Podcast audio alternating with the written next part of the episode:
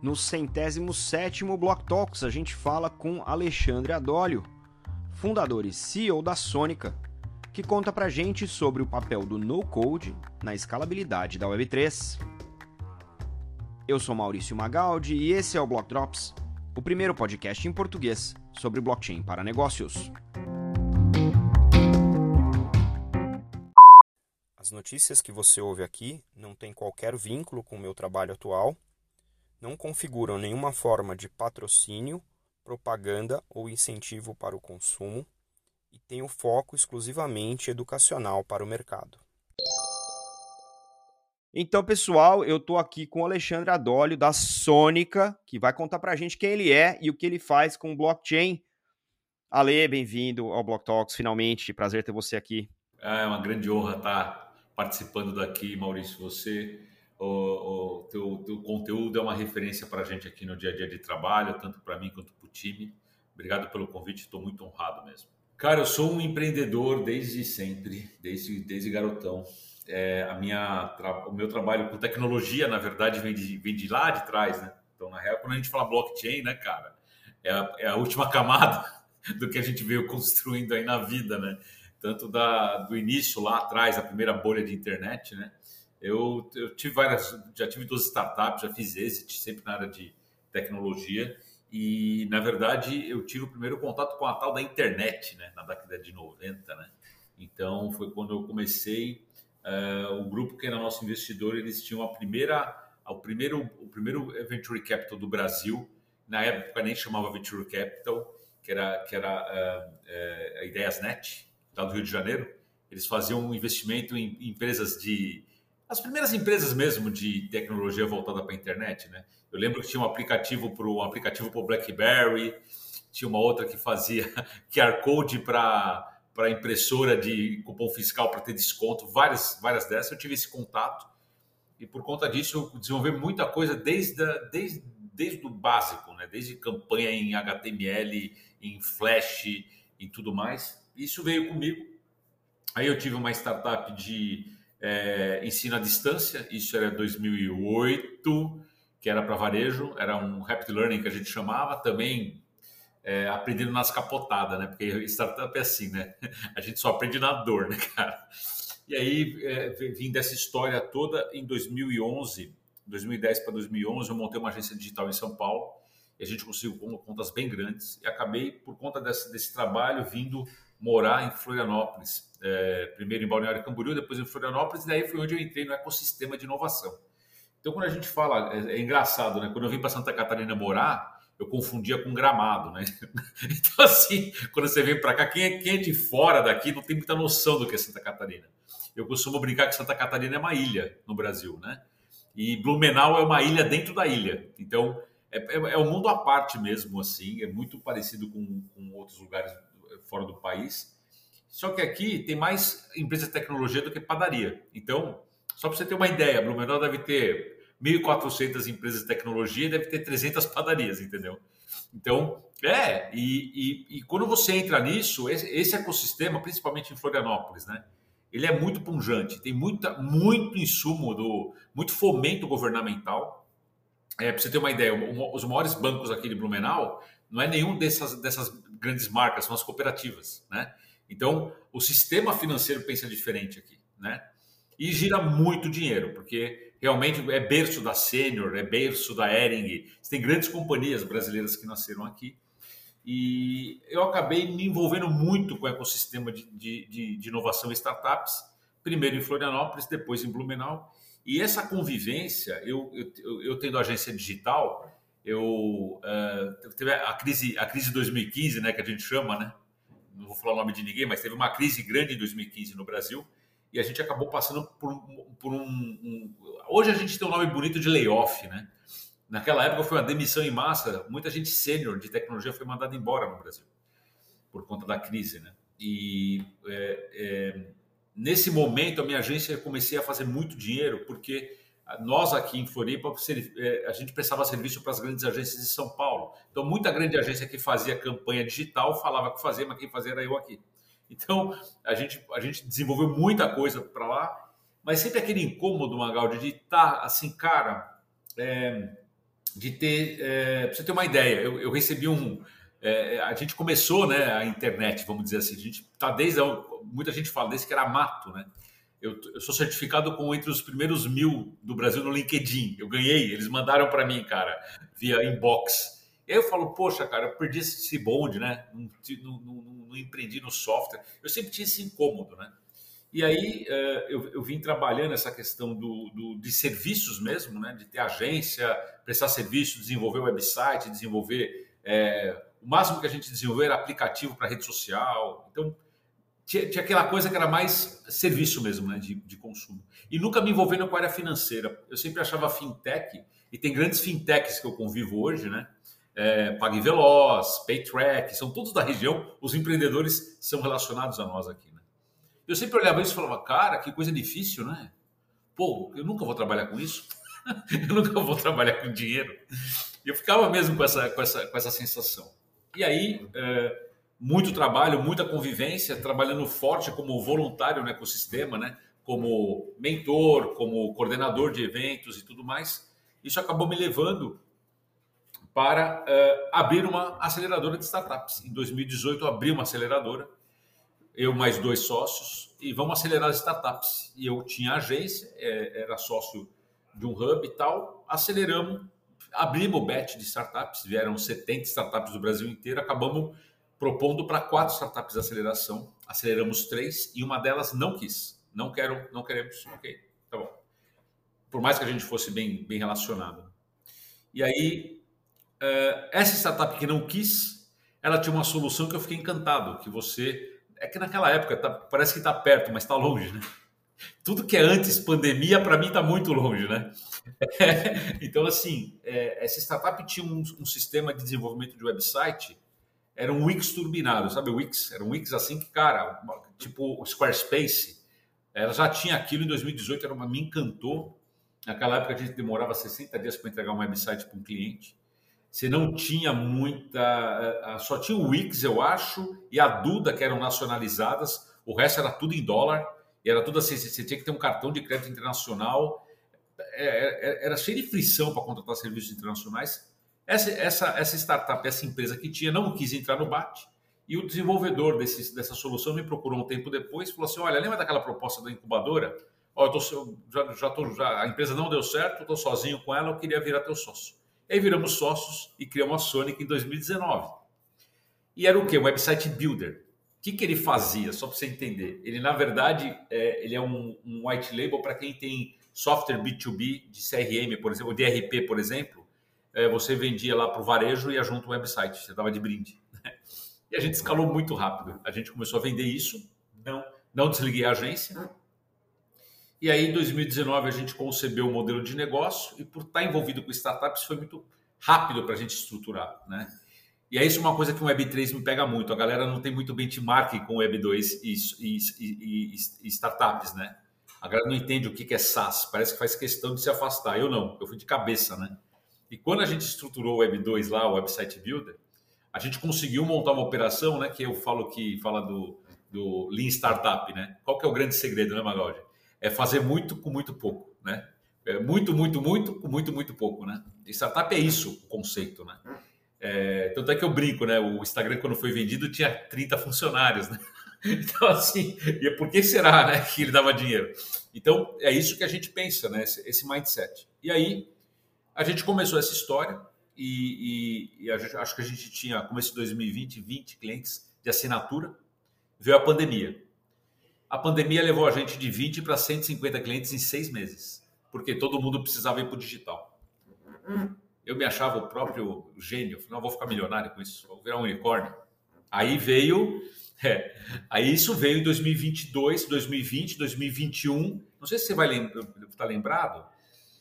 Em 2021, as grandes plataformas, daí começa a minha história com a Web3, começa no meu emputecimento com as grandes plataformas, né?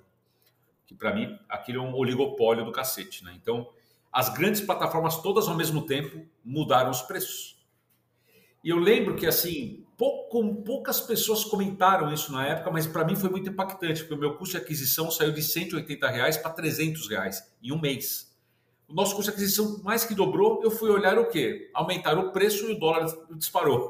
Então, Google fez, eu vou falar nome, tá? Google e Meta, os dois aumentaram o preço no mesmo, meu, quase no mesmo dia, foi diferença de uma semana. Tipo, é, aumentaram 20%, o custo de aquisição foi lá para cima. E minha máquina de vendas era toda baseada neles. Isso, pô, imagina, né? Um pequeno empresário, bem pequeno na verdade, me afetou demais meu negócio, mas demais. Demiti gente, então, isso começou em 2021, isso me, né? E aí tem uma história paralela, que daí começa a ficar outro storytelling, do Alexandre, que 2020, cara, aquela coisa, todo mundo eu acho que foi fazer alguma coisa para não pirar a cabeça, né? Eu comecei a escrever, e eu fui escrever num, num, num portal de, de, tecnologia aqui, que se chama SC Inova. E eu comecei a escrever sobre cultura digital. História do pixel, história do mouse, é, o impacto do, do, do, do, da chamadinha, né? Assim, eu comecei a pesquisar coisas, né? É, obsolescência programada, eu comecei a entender outras coisas da tecnologia ali no meu trabalho. E 2021 teve a tal história do Bubble, com um NFT de 60 milhões de dólares na Christian, né? Na Christie's. Eu olhei aquilo, fui estudar aquilo e tipo assim, um mês antes de bombar, eu acompanhava já ele no Instagram, que eu adorava as, ele fazia umas, umas, umas ilustrações é, do Trump, do, do, do, do da, é, era muito bom, ele é muito bom como artista, né? eu achava aquilo o máximo. E quando ele vendeu aquilo, me interessou, eu comecei a pesquisar. E pesquisei isso, escrevi um artigo, escrevi o segundo, abri uma carteira em 2021 isso, né? E comecei realmente a trabalhar, a olhar, fiz uma comprinha de uma NFT, fui fazendo, mas assim, a Sônica aqui, essa história aqui, nada a ver uma coisa com a outra, tá? E aí, 2021, Magaldi, a gente percebeu que esse mercado nosso de website builder era um oceano vermelho. É assim, cara, o que, que acontecia? é, você começava a trocar minha empresa pelo teu sobrinho, né? Então, tipo assim, ó, vai aqui, o cara pega o WordPress e faz. O WordPress facilitou. A gente viu, começou a ficar bem preocupado com o rumo da empresa, né? E aí, é, é um cara que você deve um dia, se você, se você tolerar, entrevistar maximalista. Tem um cara chamado Rafael Boscovic aqui em Blumenau, que ele escreveu um livro chamado Satoshi. Ele pegou uma história de ficção e um thriller, tipo policial, e misturou a história do Satoshi do Bitcoin junto. Só que o livro é permeado pelas, pelos fundamentos do, do, do, do, Bitcoin. É bem legal mesmo o livro, né? E aí, por relacionamento aqui da região, eu fui convidado, fui lá no lançamento, conheci ele, é, conversamos, tomamos alguns cafés, ele me explicando aquilo. E eu falei, eu quero entrar mais nessa história. Quero entrar mais nessa história. Ele, na época, tinha uma startup também que fazia recuperação fiscal. Também fui entender o negócio dele. Ele queria fazer coisas ele, ele já estava olhando isso de algum jeito. E um belo dia, ele me lança a NFT da capa do livro. Vou também saber o que é isso? Agosto de 2021. Fui lá observar isso. E eu lembro que vendeu por 0,3 ETH. Dois dias depois, 4 ETH foi revendido. Eu olhei aquilo e falei, meu Deus, cara, o que, que é isso? não sabia nada disso, né? E fui conversar com ele. Ele falou, não, quem fez para mim foi o pessoal que está fundando o Bankless Brasil. Aí eu falei, pô, que história é essa? Bom, comecei a conversar com a galera, entrei lá na comunidade e virei cofundador com o token de cofundação do Bankless. E comecei a fazer as imersões de DeFi do Bankless, né? que para mim são, para quem quer entrar nesse mundo, são as mais bem estruturadas do ponto de vista é, de educação mesmo, né? de como funciona a traquitana. Não vou entrar aqui se é, na, na, no sexo dos anjos, ok? Eu estou dizendo assim, para ensinar o passo a passo mesmo, Aquilo desbloqueou minha mente totalmente, né? Foi muito importante para mim naquela época. E no final do ano 2021, isso tudo acontecendo, eu virei para o meu sócio e falei, cara, preciso apresentar um negócio. E, e meu sócio, cara, é, pela graça de Deus, é um cara extremamente flexível e gosta muito de aprender que nem eu. Então, ele domina a tecnologia de uma forma muito rápida. Ele olhou aquilo, a gente fez um curso, e aí que vem todo o fomento, né, que a gente fala, você fala muito isso, né, Magal, de como é importante o fomento, né? A gente fez o curso de blockchain da FIA, gratuito. Então a gente fez o curso, eu fiz as três, as três etapas para entender a tecnologia como um todo. E aí passamos férias, cada um para um lado, voltamos em janeiro, planejamento do ano, olhou um para a cara do outro e falou: esse é o caminho. E aí vamos falar assim: vamos colocar o Web3 no Website Builder? Foi, começou daí essa história, tá? Só que até então, quer dizer, não tinha, se era no mercado não tinha nada, né? Nossa história do website builder era sem código, sem frição, era uma coisa para facilitar a vida das pessoas. E como é que a gente vai trazer isso para cá? E aí começou todo um estudo E nesse estudo a gente é, acabou utilizando os STKs da Third Web, não sei se você conhece. A Third Web é uma comunidade fantástica, assim. O que, que eles fazem é pelo mercado Web3, pra, pela adoção. A gente é parceiro deles, inclusive a gente vai estar tá, é, é, é, estaria fazendo coisas juntos agora no Collision se não fosse o SEC. Isso é outra conversa. Então, é, é, pois é. Então, é, aí que aconteceu? Nós começamos a nos aprofundar, vamos estruturar essa história, estruturamos o Web3 dentro do Website Builder. E foi assim, ó, de janeiro começamos a estruturar, conversar, do nada apareceu um fundo. O fundo queria conversar com a gente sobre isso, aqui de Florianópolis, que é o pessoal da Invisto. A Invisto, ela, ela, ela, ela fez alguns, ela teve uns exits muito importantes aqui no Brasil, né? Uma startup foi para o Boticário, ela tem vários exits de sucesso sempre olhando tecnologia que vai virar. Eles nunca vão no. Né? Eles têm um faro muito importante. E, pô, como eu já era um cara que era meio conhecido no mercado, e começaram a falar, quer falar de Web3, fala com o Alexandre na região, eu comecei a. Não virar autoridade, mas sabe quando você domina um pouco mais que os outros? Eu comecei a dividir. E uma coisa que me encantou na Web3 é isso: a galera divide conhecimento, cara, como se não existisse amanhã. assim, tipo, na Web 2, na indústria de software, cara, é uma coisa meio assim, né? Hermética, né? Você, você, parece que tem os iniciados, né? Tem uma coisa mais assim. E mesmo os mentores, não é uma coisa assim de. Não é uma tecnologia transversal, né? Então é fintech, martech, lautech, né? Você tem essas, daí tudo bem. Você tem algumas tecnologias como nuvem, que são transversais, mas como uma como divisória, a mesma divisão, né? Tipo, cara, eu, eu assim, eu colaborando, aí eu estava na guilda de marketing do Bankless, atuando na, na guilda de marketing.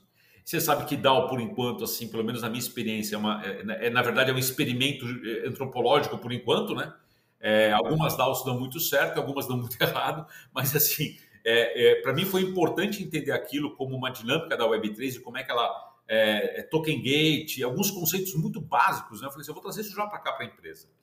E a gente conseguiu em três, em quatro meses virar pivotar a empresa. Nós lançamos a Sônica no NFT Rio de 2022. E, cara, sucesso. Nós lançamos e a gente não é contra desenvolvedor. A gente quer desenvolver, é, quer facilitar a vida dele e de quem não precisa, que, quem precisa desenvolver projeto. Então, na época era muito caro um contrato inteligente. Até hoje, né? Codado do zero, você sabe os valores que cobram. E a gente queria atuar nesse mercado assim, vamos experimentar, vamos fazer um discovery. E fizemos, né? Lançamos, fechamos alguns bons projetos, é, alguns projetos é, NDA para a gente não divulgar que a gente fez. Né? A gente tem até isso até hoje. Eu acho que é justamente por uma proteção mesmo dos envolvidos, né? Eu acho que muita gente pede isso, né? E aconteceu dessa negociação a Invisto vir virar no final do ano. A gente vai investir em vocês, a gente quer conhecer esse projeto juntos, quer conhecer esse mercado junto com vocês. Um baita voto de confiança. E, e é isso, a gente virou a primeira Web3 company é, da, da, do sul do Brasil a ser investida. E aí a gente começou essa história, né? É, desde, desde sempre envolvendo comunidade, envolvendo tudo mais. E nos aproximamos muito no DeFi. E essa aproximação com o DeFi ali naquela época foi muito até para entender como funciona a dinâmica de investimento de Venture Capital no, no, no DeFi, né? E como funciona no investimento de Web3. E foi assim que eu cheguei, no, no, na verdade, cheguei né, na, nessa história né, bem curtinha que eu encurtei aqui, foi a forma como eu cheguei dentro do, do, do da blockchain, né, utilizando é, nos princípios básicos e depois adotando ela numa forma agnóstica, que é o que a gente é hoje. Né? É, eu escutei numa reunião essa semana com o meu gestor de comunidade, ele falou, é, blockchain não sabe vender. eles, eles precisam de gente que faça vender eles, né? Então eu senti isso desde lá, né, de antigamente. Falei, cara, tem um produtaço básico que está faltando layer para ir para o mercado. Ele falta o quê? Aquela, o go-to-market bem trabalhado, né? Que é, é, não é que isso é uma novidade. A indústria também de internet demorou quanto tempo para virar mainstream, né? Então, é, eu olho muito isso né, com, com, com, a nossa solução. Cara, o que, que a Sônica pode ajudar a, as blockchains a ser pulverizadas. A, né, a gente falou agora há pouco de corporates. Né? É, logo de saída veio uma, uma das cooperativas que chama é, ILUS. É um sistema de cooperativa que várias cooperativas utilizam. Tá? É, e é muito bacana, tá? É, é, merece, merece uma atenção de quem é de fora. Essa, eles chamaram a gente que eles queriam fazer um metaverso. Vocês fazem metaverso, né? Vocês são de Web3. É, eu falei assim, não, a gente não é, não, não, tem nada a ver, mas a gente pode estudar o case de vocês. Eles acabaram fechando com a gente que fizeram metaverso tokenizado, Magaldi. Para funcionário aprender a utilizar cripto através de, um, de, uma agência virtual, no teclado, no óculos, eles têm óculos para usar lá. A gente fez NFTs, fizemos tudo testnet para eles utilizarem. Então isso para a gente foi uma baita conquista, sabe? A gente, pô, a gente conseguiu colocar do nada, assim, né? No sistema bancário, tá lá, tá usando a nossa, a nossa cripto. E, e, e aí o que acontece? Isso deu um aprendizado para a Sony que a gente saltou um ano na frente, né? Eu não precisei ficar pormenorizando, eu fui lá e fiz. E quando você faz isso, quando vem a parte de, de governança do banco falar com você, cara, a gente já sabe tudo que a gente precisa fazer na plataforma. E até por isso que a gente foi para a Elo. A gente apresentou para a Elo no programa de startups deles, assim, cara, na parte de governança, a Sônica já sabe o que tem que ser feito para poder entrar num corporate grande. Né? Hyperledger, as, as, redes fechadas é muito mais fácil. Mas, cara, vai vender, vai vender um para um corporate, cara. É um baita desafio tecnológico. Então é isso, só para dar uma resumidinha, como a gente chegou até aqui acho muito bacana, assim, o pessoal, né, mais é, da velha guarda, que nem eu e que nem você, a gente tem o benefício de ter vivido arcos históricos diferentes, né? Não, não, não é que a gente é mais experiente, é melhor, não é isso. A gente é só mais velho, tá mais tempo no planeta Terra, né? E, e eu queria que você, se você conseguisse, né, pegar assim os, os top três coisas que você consegue traçar, né, da, da, a história que rima, né, da tua primeira onda de envolvimento com tecnologia, e essa onda mais recente dentro de Web3, é, quais são as três coisas que são extremamente diferentes ou até opostas do ponto de vista técnico, comportamental ou de negócio, e o que são exatamente as três coisas que são exatamente iguais? Porque eu acho que uma das, um dos benefícios né, de estar tanto tempo no planeta é que a gente consegue aprender e aí a gente começa a reconhecer padrões né, de comportamento, de, de, de, de modelos de negócio, de modelos de tecnologia. Quais são essas três coisas que são exatamente iguais ou as, e as três coisas que são completamente diferentes e que todo mundo precisa prestar atenção ao engajar com a Web3? Baita pergunta. Eu acho que assim, as mais diferentes para mim, tá? É ownership, a questão da propriedade. Cara, para você fazer um software em Web 2 ou companhia de software, meu Deus, é, hoje está mais fácil, mas antigamente você tinha que pegar o desenvolvedor e fazer um pacto de sangue com ele, né? cortar o pulso, botar o sangue junto, para ele não te abandonar. Porque aquele, aquele código era dele. E, e, e por contrato ele passava o código para quem estava contratando ele. Não sei se você lembra disso, é, tem cases muito medonhos né, de coisas que aconteceram. Né? Então, essa o data ownership. Então, hoje o empreendedor de Web3 ele é dono do contrato, dos assets, né? É, daqui a pouco, até, até ah, nós vamos ter os Google Drive descentralizados que a gente já está testando. Cara, é, é, uma mudança. Essa é para mim a principal, né? Para mim, assim, ó, a propriedade das coisas. A segunda grande diferença, né? Comunidade, né? Cara, é, eu até escrevi um artigo uma vez sobre o, o, o aquele jogo de fazendinha do Orkut, você lembra? É, é, então, tem, eu não lembro o nome dele agora, mas foi engraçado que tem um podcast. Farmville. Farmville. Não, teve um brasileiro, como é que chamava? Tinha um brasileiro. Fazendinha. Fazendinha. Ela contando que um dia ela acordou, tinha sumido 15 mil galinhas. Sumiu 15 mil galinhas e a galera que jogava tinha dinheiro envolvido, né? Você comprava o negócio. Né? A galera foi para frente da empresa fazer uma passeata lá em São Paulo, cara. É, aí, olha que, olha que se fosse hoje em dia, a própria comunidade resolvia aquilo. Ô galera, tem um tesouro aqui, ó. Pô, deu um probleminha técnico. O que, vocês querem fazer problema? E um dia estava resolvido. Naquela época, sumiu as, 15, as galinhas, a galera saiu, fez uma passeata, desespero da empreendedora, ela teve que devolver a grana e não, não, não, não tinha como você fazer a comunidade participar do problema. Né? Então, por exemplo, com a Sonic a gente está em beta. A gente está trazendo a comunidade para dentro do Discord e quando a pessoa manda mensagem assim, bota no Discord. Ah, mas vai dar problema para vocês. É para dar. É para dar. Eu tenho que ter vergonha na cara de botar meus trapos na mesa e falar assim, isso é um problema para nós. E a gente tem que resolver juntos. Por quê? Aí vem a terceira coisa que é mais fantástica. O teu usuário é teu sócio, cara. É, para mim é, é assim, cara. Isso é mudança de paradigma de mundo, na real, né? E claro, ah, tem o DeFi, que o cara consegue fazer stake, tá? tem toda uma história por trás. No fundo, esses três princípios, para mim, são as coisas que mais diferem da minha primeira onda lá atrás. Porque eu empreendi na primeira onda. Nós construímos um software de, de, de, de teleensino e foi um parto, cara. Né? Então, eu lembro que tinha um cliente que ele tinha quase 300 lojas no Brasil que ele usava isso. E naquela época dava um, pau, dava um problema com o gerente, o gerente abria um chamado, o chamado ia para o cliente, o cliente mandava para a gente. O SLA de resolução do problema, 30 dias. 30 dias numa indústria de Web3 é a morte. Então, hoje eu tenho um problema às 8 da manhã, ele tá, tem que estar tá resolvido até às 10. Entende? Seja um problema de conexão de carteira, seja uma falha do usuário, o usuário está errando, seja um scan, então, isso para mim, cara, é, são as três principais, ok? Que, né, o, o, o, usuário sócio, a comunidade gerindo o produto e a propriedade, né? Parecido, parecido, bus, por bem e por mal, né? A sociedade ainda se move baseada no hype. E aí, cara, o que, que é o hype, né? É, final de 2022, meu LinkedIn era cheio de especialista em token NFT. Agora está cheio de especialista em IA. Daqui a pouco vai estar tá cheio de especialista em não sei o quê. Então, isso, para mim, é uma coisa que ela, ele atrasa o mercado, sabe, Magaldi? Tipo assim, cara, é, não seja imediatista, né? Isso é uma coisa que a gente fala muito no ecossistema de startups. Uma startup para dar certo, pode ser da Web3 ou pode ser de pirulito, é dois anos pedalando, cara. Depois de dois anos você fala assim, deu errado.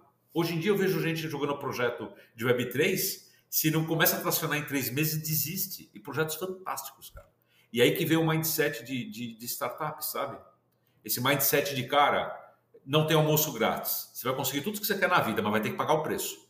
E pagar o preço é o quê? Né? 10 horas por dia, não ter férias durante um ano. Tem toda uma história aí de, de, de princípios que parece que a, a, aí quando a gente fala que aquela a questão de Web3 ela está mudando o mundo, tem a parte muito positiva, tem a parte negativa. Porque a galera olha para isso e fala assim: ah, o mundo é assim, o mundo não é assim. O mundo não é, não é que nem cripto, né? Pix, que eu faço na hora, né? Isso eu vejo muito até na hora da construção da equipe que a gente tem. A gente tem, tem uma certa dificuldade de trazer a galera mais nova, elas entenderem que isso aqui é uma construção. Não é uma coisa que eu vou lançar uma coleção e se deu certo, ótimo, se deu errado, eu desmonto, né? Que é o que eles fazem, né? Então, isso é a primeira coisa que, para o bem e para o mal, a questão do hype, né? Muito parecido. Outra questão que é muito parecida, que eu tenho percebido, é o efeito manada do investimento. Né? Os investidores eles olhavam para o cenário de, de, de, startups e assim, eu nunca vou me esquecer. Um colega nosso aqui da região ele tinha uma startup de fintech. Ele estava lá de mansinho, tal, rodando a startup dele durante dois anos, do nada, cara, assim, ó, caiu de paraquedas. Uma grande corporate veio e chamou ele para dentro. Fez uma, um aporte, tipo assim, pagou 10 vezes o que valia, botou para dentro dois anos. Acquihire. E, é, é, imagina, né, teve uma época, um pouco antes da pandemia, que as fintechs receberam um monte de dinheiro, não sei se você lembra. Os fundos apostaram forte nas fintechs é, de pagamento, de cobrança, tal, tal, tal, tal, tal. Então, esse movimento foda, o que, que, que, causou dois anos depois? Esse monte de layoff. Porque se, a, se o Venture Capital bota o dinheiro, ele te obriga a usar. Se você não usar, é pior do que você usar. É, eu, já, eu, sei muito bem como é que funciona. Pô, você pediu dinheiro e não está usando, meu querido? É, contrata 100 pessoas aí mesmo não precisando. Né? Isso está acontecendo em Web3 agora. Então, tem fundo se aproximando da Sônica, que é ele, ele pede tokenomics para mim. O que, que, que, você quer tokenomics? Você quer especular com o meu token? Entende? Aí eu falo assim: ah, primeiro vem o tokenomics, depois o produto. Então, inverte a ordem. E aí, eu escutei isso de um, venture capital, de um, de fundo de Web3 de cada 10 projetos, dois dão certo. Entende? Ele falou. Então, isso é uma coisa que é, o hype e efeito manada do fundo de investimento está igual. Eles não, parece que a galera não está aprendendo com o erro dos outros, né?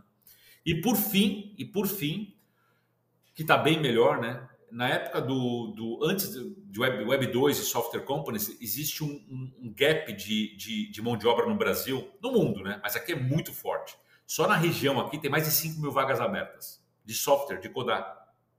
5 mil.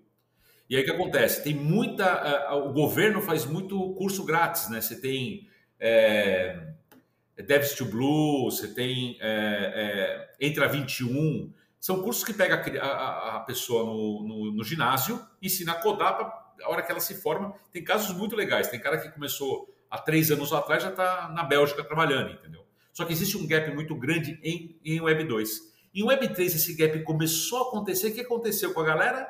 No code, low code. Isso é fantástico. Isso foi um aprendizado, né, galera? Não vou ficar dependendo de codador. Aí vem no code, low code com IA, malandro, não vamos ter esse gap. Então, o custo de desenvolvimento de contrato está indo lá para baixo. Isso está muito legal, mas são, são coisas parecidas, porque quando você fala em desenvolvimento de software e startups, a primeira coisa que a galera olhava era assim: hoje, é para nós, o maior custo aqui. O dev tem um custo alto? Tem, mas ele é investimento. Então, assim, o dev tem um custo alto para a Sônica, mas é um investimento, é um produto, né? Então, ele vai, vai valer para mim. Já, a, já outras áreas da empresa são custos e despesas, né? E na, em, em, software companies, startups, era, era assim também, né? Você olhava para o dev como se fosse um mal necessário. Né? E eu acho que o Web3 a galera aprendeu, porque a tecnologia é embutida no modelo de negócio. Então muda um pouco o parâmetro, mas é muito parecido essas três coisas. Você falou uma coisa que para mim é, é, é, é, até muito pessoal, né?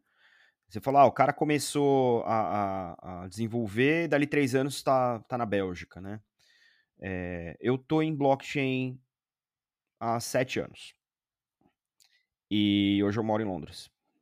E tem uma galera da minha, entre aspas, safra de blockchain que também saiu do Brasil.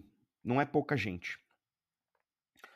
É, como é que a gente faz e, e, não quero soar hipócrita, mas acho que é uma pergunta importante para a gente discutir enquanto uh, cidadão brasileiro no mundo. Como é que a gente faz para reter esses cérebros? Como é que a gente faz para esse seu colega da Bélgica olhar para a Bélgica e falar: bacana, mas eu tenho tudo que eu preciso para ser quem eu quero no Brasil? Aí você me mata. eu vou ser sincero, tá? É esse caso da Bélgica, ele estava trabalhando aqui na Philips. A Philips, Ambev, várias empresas grandes, o parque tecnológico fica no, no, no em Blumenau, né?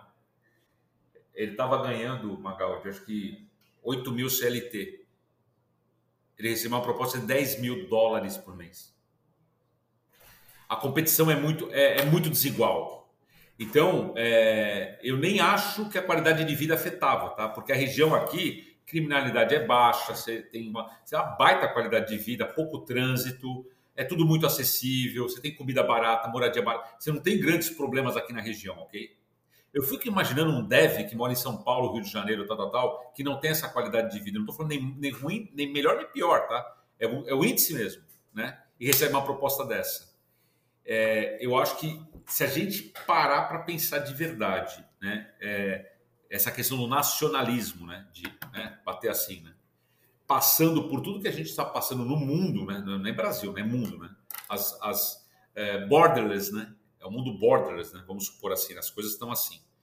É, Para mim, cara, vai foge muito do poder público isso, demais, porque a gente ouve o empresariado falando aqui. Então, o diretor da Ambev chega para mim numa reunião e fala, cara eu estou perdendo o meu melhor cara de, de, de JQuery.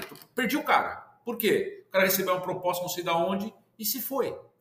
Eu não, eu não vejo métrica como, como parar isso. É, por isso que a gente está acelerando no code na Sônica. A gente está indo para o caminho ao contrário. Então, eu consumo isso de outros lugares e vou no code para não precisar mesmo. É, principalmente nessa parte de dev que é mais, mais complicado. E tem uma coisa que eu ouvi, ouvi um japonês falando aqui em Blumenau. Ele falou assim: a qualidade do código do brasileiro é muito top. Ele falou, caras, vocês têm uma qualidade de mão de obra. Ele falou, não entendeu por quê. Ele falou, olha, é, é, é, muito alto. E eles ficam de olho mesmo na galera melhor aqui, né? Eu não vejo como, porque assim, como é que você vai despriorizar um rapaz de 20 a 25 anos? Falar assim, cara, dinheiro não é importante, né? É, saca a minha cabeça assim, tipo, cara, você vai receber o dobro em dólar. Não é que tá recebendo um pouquinho a mais, Magaldi, né? e vai ter oportunidade de conhecer uma nova cultura. Ah, tem um detalhe importante, tá? No seu caso, você ficou. A grande maioria não fica, volta. Então, o que está acontecendo que eu estou percebendo, né? Eles vão muito bem, né? Uma experiência de três anos, cinco anos, depois volta para cá para morar aqui, né? Então tem até o Felipe Deschamps, que agora tá, tá é, é, é, tem um, o, o, canal dele, que ele está no Canadá, vira e mexe saudades daqui, porque é, me parece, eu nunca morei fora, mas me parece que morar fora do Brasil é bem diferente mesmo, né? É uma outra, é um outro peso para a galerinha, né? Então eu acho, me parece isso. Agora, como resolver isso, cara, é uma coisa que eu realmente não sei. É, não, eu, eu, eu, eu pergunto porque assim, tem é, é, problemas que a gente não vai conseguir resolver é, como indústria, porque ele transcende a indústria, ele transcende você enquanto empreendedor, transcende a indústria que você atua é, como, enquanto indústria, e, e, e, talvez resida nisso que você falou, qualidade de vida, é o equilíbrio entre, pô, você consegue trabalhar de casa, mas se você precisar para o escritório, você não vai passar duas horas no trânsito para ir duas horas para voltar. É, você precisa ir no escritório, você não está né, no risco de ser assaltado ou qualquer. Então, assim, tem outros fatores, obviamente, que contribuem para isso. Eu acho, e eu, assim, não voltei, eu tô aqui há um ano, então, assim, não, não moro aqui há muito tempo. Então, também estou experimentando, também estou entendendo o que, que é ser imigrante, né, no, no sentido mais direto né, da, da palavra. E Deus sabe, né? É, o plano não é voltar tão cedo, né? Porque tem a molecada aqui, mas é, é, não, não existe uma limitação, né? Agora, uma das coisas que eu percebo morando fora é que o nível de networking é outro. A escala do que é possível você fazer com as pessoas com quem você consegue interagir é um negócio, assim, é, é, é, é diferente. Nós, nós estamos falando aqui é, é, de estar tá na, na mesa com o, o, o, o, cara de policy global da Circle. De estar tá na mesa com o cara de policy global, né, com a menina de policy global lá, a, a, da Ripple.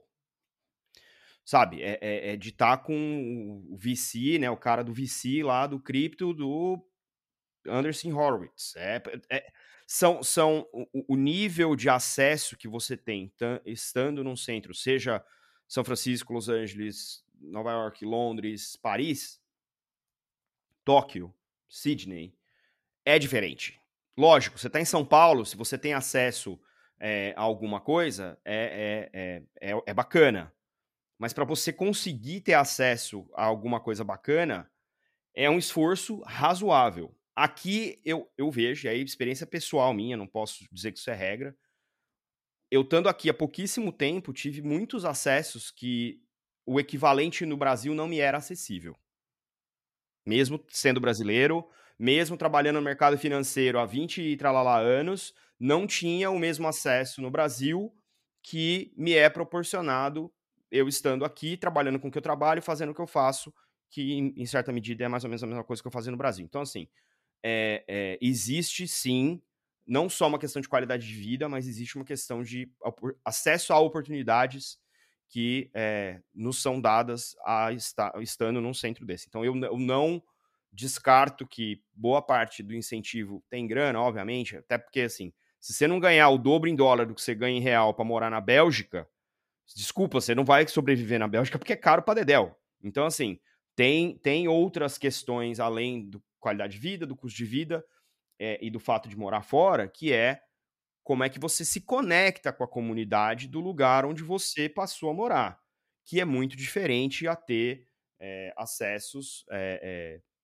no Brasil, independentemente de quem você seja. Então, assim, essa é a minha experiência, né? Não, não quero que essa, essa não é a regra, essa é o que eu vivi e como, e como nesse um ano que eu tô aqui as coisas impactaram. Então, voltando para o papo da Sônica, né? É, vamos olhar um pouquinho para frente. Você faz na Sonic um negócio para mim é essencial para adoção em escala, que é você trabalha no UX da galera que desenvolve. Então, assim, se é, a gente olhar para onde essa coisa de uh, inteligência artificial está indo, é possível que a gente veja no futuro impérios milionários de produtos variados de tecnologia e empresas que têm um cara que não sabe programar. Como é que você está olhando para o futuro da Sônica num contexto em que não só você está nessa trilha do ferramental, mas você está na trilha da Web3 e muito provavelmente deve ter um flavor aí de IA vindo por aí. Não quero que você abra para mim nada que foi estratégico que você não possa contar. Mas eu acho que olhando para frente, é, é, existe essa avenida aí para pilotar. O que, que você está vendo né, de oportunidade para a Sônica, que você fala assim, nossa, isso aqui realmente, é, nós estamos posicionando a Sônica para essa para essa direção, nesse crescimento, nessa avenida, e eu quero mais é que a galera venha desenvolver aqui mesmo. A gente fala, né? Tem até um slogan que depois eu vi que estavam usando já, que é Build for Builders. Né? Então, o que a gente quer é, é resolver essa dor aí que você sabe, né? É velocidade, qualidade, confiança, ter um parceiro para isso. Então, qualquer um vai lá e faz, né? É, eu, eu tenho a mesma opinião que você. De novo, existe uma falta, para mim, isso, né? O que mais falta no mercado do cripto é um, é um frame de go-to-market. Então a galera tem ideias fantásticas. Né? Eu tenho aqui clientes dentro da Sony que o cara assim, cara, você olha assim para o projeto do cara, você fala assim, isso não tem como dar errado. E dá. Então, para mim, a Sônica não resolve 100% da dor dos caras. Mas eu enxergo ela como fundamentalmente alguma coisa para colocar teu projeto na rua. Ponto. Você vai lá e faz. Se você não conseguir fazer, tem nossa equipe para te ajudar a fazer. Então, a primeira coisa que eu enxergo é isso. E nós colocamos o nome Hub por conta exatamente dessa tua visão. Eu vou plugando soluções, plugando soluções. Ela nunca vai estar pronta, Magaldi, ok? Então, por exemplo, o mercado quer comprar em cartão de crédito, com RAMP? Temos. Quer comprar com Pix? Eu nunca entendia por que, que alguém quer comprar uma NFT de dois mil reais com Pix. Aí eu fui entender outro dia. Ah, é porque eu vou pagar taxa. Então o brasileiro tem asco, né? Assim, dói, né? Na, na pele pagar taxa, né? Então tá, pagar taxa. Então imagine soluções e que você paga com Pix e aí tem a custódia. Para quem que fica essa custódia? Então, pá, colocamos, né? Agora tá vindo a onda aí que estão pedindo para gente, é o terceiro ou quarto cliente que pede para gente a questão do data ownership, né? Então tá, estamos colocando, muito fácil. Solana estava fora do radar, começamos a atender cliente fora do Brasil, já está colocando. Então, na verdade, eu vou moldando a plataforma de acordo com aquilo que o mercado está andando, tá? Eu quero ser uma plataforma global. Aí, eu, aí não é nem questão de Brasil ou não. O que acontece é o seguinte: o mercado brasileiro, em qualquer instância, ele é um mercado pequeno. Entendeu? É um mercado pequeno. Você olha assim, a possibilidade e como é a plataforma, desculpa, o Web3 é transversal, como a gente falou. E para mim, é, isso é outra coisa que eu não falei na outra pergunta, né? mas tem uma, uma diferença básica de Web2 e Web3. A Web3 não permite que eu tenha diferença cultural no uso. Você me entende nisso? vou dar um exemplo, assim, é, WhatsApp, beleza? WhatsApp é muito usado no Brasil. Você vai lá nos Estados Unidos, é Telegram. Aí eu não sei nem o que usam. Então, não existe um padrão e não existe uma coisa assim, tipo, todo mundo vai por ali. Agora, o Web3, você fala assim, existe projeto no Web3 no mundo sem Discord? Existe projeto Web3 no mundo sem Twitter? Então, a Web3, ela padronizou a adesão. Então, se você está criando para cá ou para o mundo, é a mesma coisa. O que vai fazer a diferença é ter o poder de go-to-market, entendeu? É de escutar comunidades e, e, e instalar. É, a Sônica ela entrou no, no, como Startup na Web Summit. O Web Summit é um, é, são vários eventos do ano, né? É, Rio, Lisboa, agora tem, é, eu acho que é, é, no Japão, e vai ter o Collision Toronto, né? Conversando com esses caras, eu reparei isso também. Falei, pô, cara, quando fala de Web3, eu vejo que os caras, né, eles ainda estão nisso que você falou, nessa adoção, né? Eu falei, como é que eu chego com o Sonic ali? Eu fui exatamente com isso, ó, eu resolvo o X. E não é isso que eu resolvo só. A Sonic resolve um monte de dores que você pode, né? Então hoje eu trabalho com jornada, Magaldi. Antes eu trabalhava com contratos. Hoje você chega lá e você faz a jornada. Você nem se preocupa. É cinco cliques, você sai com o teu token pronto. E é isso que a gente está oferecendo, é muito mais uma jornada de desenvolvimento do que o desenvolvimento em si, né? E a gente está se comportando muito mais como uma estrutura, como uma infraestrutura, do que como uma aplicação. Pode ser que isso mude, tá? Mas por enquanto a gente está. Porque o mercado não está maduro ainda, né? Então, quer dizer, nem sei se vai estar um dia maduro, mas aqui no Brasil, por exemplo, vem muito projeto de corporate, que, que é alto nível de customização. Então eu tenho um layer People Tech, né? De pessoas, né? Gestor de projeto e tem um layer que é SaaS, cara, SaaS 3. Contrata e vai. Eu só dou um onboard para o cara ele se vira, entendeu? Então a gente está ainda nesse, nesse, nessa fase de discovery com Sônica. Então não tem como cristalizar para você o que, que isso, para onde a gente vai de fato, né? Eu sei que um dia vai ser tão fácil você desenvolver alguma coisa em blockchain, né? vamos pegar, você acabou de falar, né? Os desenvolvedores indie, né? Então, hoje, um dos competidores da Sonic Web 2 era uma empresa de dois caras que tinha sete vezes mais clientes que eu com website builder feito por eles. Então, isso para mim vai ser natural, vai ser normal, né? E aí que vem uma coisa que eu acho que é legal para a Web3, é dos, dos partnerships, né? Das, das, cooperações.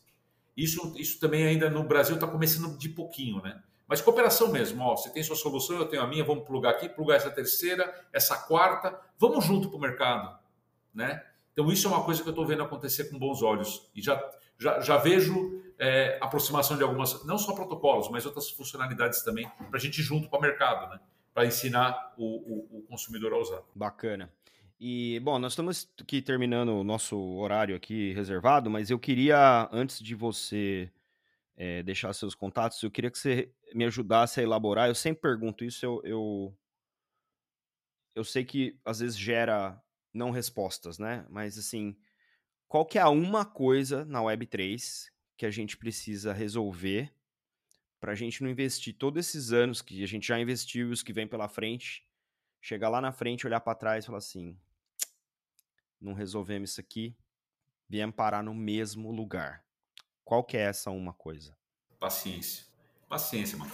Cara, é o que eu falei. Tá todo mundo mal acostumado que a coisa é P2P e vai pé. Não é assim. Você tem o rio forma a margem. A galera tem que entender que assim é tão disruptivo, é uma disrupção social. É, cara, a gente tá falando de mudar paradigma da sociedade. Se fosse uma coisa tipo assim, cara, eu vou apressar, vai, vai, eu vou fazer uma transação financeira ser mais rápida, beleza. Mas, cara, estamos acabando com o governo intermediário. cara, não tem como você é, construir sem destruir. E está sendo assim. Então a gente tem que ter paciência para ir moldando a, a, nossa atuação. Né? É, tem uma coisa muito legal que eu vou dar, vou dar uma indicação daquele filme Rede Social, que aparece, eu não sei se é verdade, né? A gente vê o filme, né? Que o Zuckerberg está lá, o sócio brasileiro em Nova York vendendo publicidade, você lembra? o, o Eduardo pirado, né? Batendo na porta das agências. O Facebook é nova, não sei o quê. Tá com 100 mil pessoas dentro. E, e os caras assim da Macan, Erickson, assim, ó. O que esse cara quer, velho? O que esse cara quer? O que, que, o, que, que o sócio estava fazendo durante 10 anos? Buildando! O cara tava buildando o negócio porque nem ele sabia pra onde ia essa porra. Daí ele chegou lá, um belo dia. Oh, olha só, tem uma agência querendo botar publicidade aqui dentro aquilo que o sócio tentou e não conseguiu. Então, cara, é paciência, é perseverança. É assim, cara, cada dia é um dia. Eu falo isso muito aqui dentro. Galera, é, a gente estava numa reunião de produtos de manhã aqui com meu sócio. Ele falou pro Délio, ele falou, cara, pode ser que a gente vai passar um mês fazendo uma funcionalidade e jogar lá fora. E tudo bem, né? Tudo bem. Aprendemos. Aprendemos. Estou construindo o futuro, quer dizer, eu não sei para onde isso vai, né? O que eu não faço com a Sonic é depender do SEC. Eu não, eu não trabalho com especulação aqui dentro. Tanto é que nosso tokenomics está sendo muito bem desenvolvido para não ficar atrelado com loucura de regulamentação, cara. Tô fora, não, não, não, entra na minha cabeça esse tipo de coisa. Tá, como é que eu vou fazer uma coisa que tenha perenidade? É perenidade que eu busco, só isso. Ah, pode ser, cara, ficou muito legal a interface mobile nossa, né? Eu sou orgulho do meu filho aqui. Cara, para mim, a hora que eu olhei aquilo, eu falei, rapaz, vai tudo pro mobile nisso aqui também? Vai tudo pro smartphone? Eu vou fazer contrato no smartphone, cara, em cinco minutos, eu não vou precisar mais. Você entende? Um advogado vai estar lá, tá, tá aqui o contrato, assina. Eu falei, caralho, eu já fui lá para frente. Sabe quando o Howard Schultz viu, quando ele comprou a Starbucks, no livro dele tem uma hora que ele fala que ele, ele tava assim, por que, que eu comprei essa merda? Aí ele tava andando em São Francisco, ele imaginou todo mundo andando com o copo. Veio, na, veio um insight na cabeça dele, assim, puf. É isso, que, é isso que eu vejo. Eu cara, uma hora a galera vai estar tá usando isso e não vai nem perceber que está usando. Então nós somos a gente é aquilo que a gente fala, né? Os pioneiros são os primeiros a se rasgar no mato, né, Magaldi? Então a gente vai estar tá cheio de ferida tal, mas eu não tenho, ó, não tenho dúvida, tá? Quem está sendo sério, isso é importante, né? Quem está levando isso a sério não é especulador de, de, de bingo, né? Sabe especulador de bingo, né? De, de Las Vegas? Quem está levando isso, como a Sônica leva, que é buildar a operação de Web3, é a operação de Web3, tá? Tem financeiro em aqui tem, tem especulação tem, mas o negócio é como isso vai mudar o mundo em outros parâmetros. Cara, não tem como dar errado. Já deu certo na real. Agora tem que ter paciência. Porque, cara, nada, nada nasce do dia para noite, né? É só isso. Desculpa o discurso aí, aproveitei a rampa e decolei. Não, muito bom, muito bom, muito bom. Tem o, o, Andy Martin, que é um dos meus uh, gurus, assim, né, especialmente quando se trata de blockchain enquanto um mecanismo de mudança comportamental em escala, que é, o, que, é o, que é a tese dele. Ele postou ontem, acho que na newsletter dele saiu, ele disse: é, Being early is as bad as being wrong. Então, estar cedo é tão ruim quanto estar errado. E, e, e ele tem um ponto importante. Então, é, isso que você falou da paciência, eu, eu também igualo isso à resiliência, né? De construir, desconstruir, reconstruir enquanto a gente dá forma para o futuro que a gente gostaria. Muito bom. Cara, para a gente encerrar, como é que o pessoal acompanha você e as suas atividades e a Sônica? Como é que faz para entrar em contato e afins? É, galera, para me acompanhar é, nas redes é Alex Adoglio, A-D-O-G-L-I-O, Alexandre Adolio. A Sônica está com um site é, web3.sonica.digital e o Evolution, que o E é um 13, o evolution.io. Você acha também pelas minhas redes sociais, deve estar aí no link, eu acho, depois da, da do podcast da Magaldi, onde vocês podem me achar. Estamos contratando, estamos contratando várias posições aqui, viu, Magaldi? A gente fala aí de Brasil, né? Então a gente está com várias vagas abertas aí para quem quer entrar para o time e trabalhar nesse novo e maravilhoso mundo da Web3. E estamos também aí é, na próxima semana, essa semana no Blockchain São Paulo, e na próxima semana no Collision Toronto, aqui nós vamos fazer o soft open é, da, da, plataforma essa semana aqui no Brasil. E semana que vem um lançamento oficial lá em Toronto para meter as caras lá para ver qual é que é também. Muito bom, muito bom, cara. Portas sempre abertas aí para você, para a Sônica e para os projetos. Até uma próxima. Valeu. Valeu.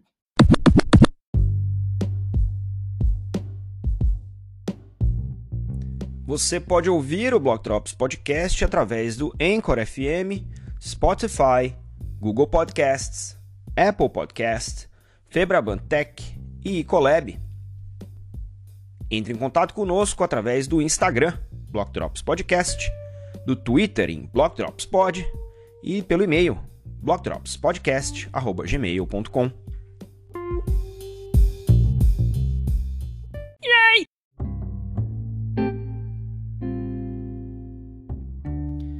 E um salve pro Ale aí por compartilhar com a gente tanta coisa bacana sobre a sua jornada, os projetos da Sônica e tudo que tem acontecido aí na jornada dele de Web 2 para Web 3. Obrigado, Ale. Acompanhe os meus conteúdos em inglês em bi.elevenfs.com e sigam também em blockdrops.lens e na newsletter do LinkedIn. Não se esqueça de deixar também as estrelinhas no seu tocador favorito. A gente fica por aqui. Stay rare, stay weird. LFG.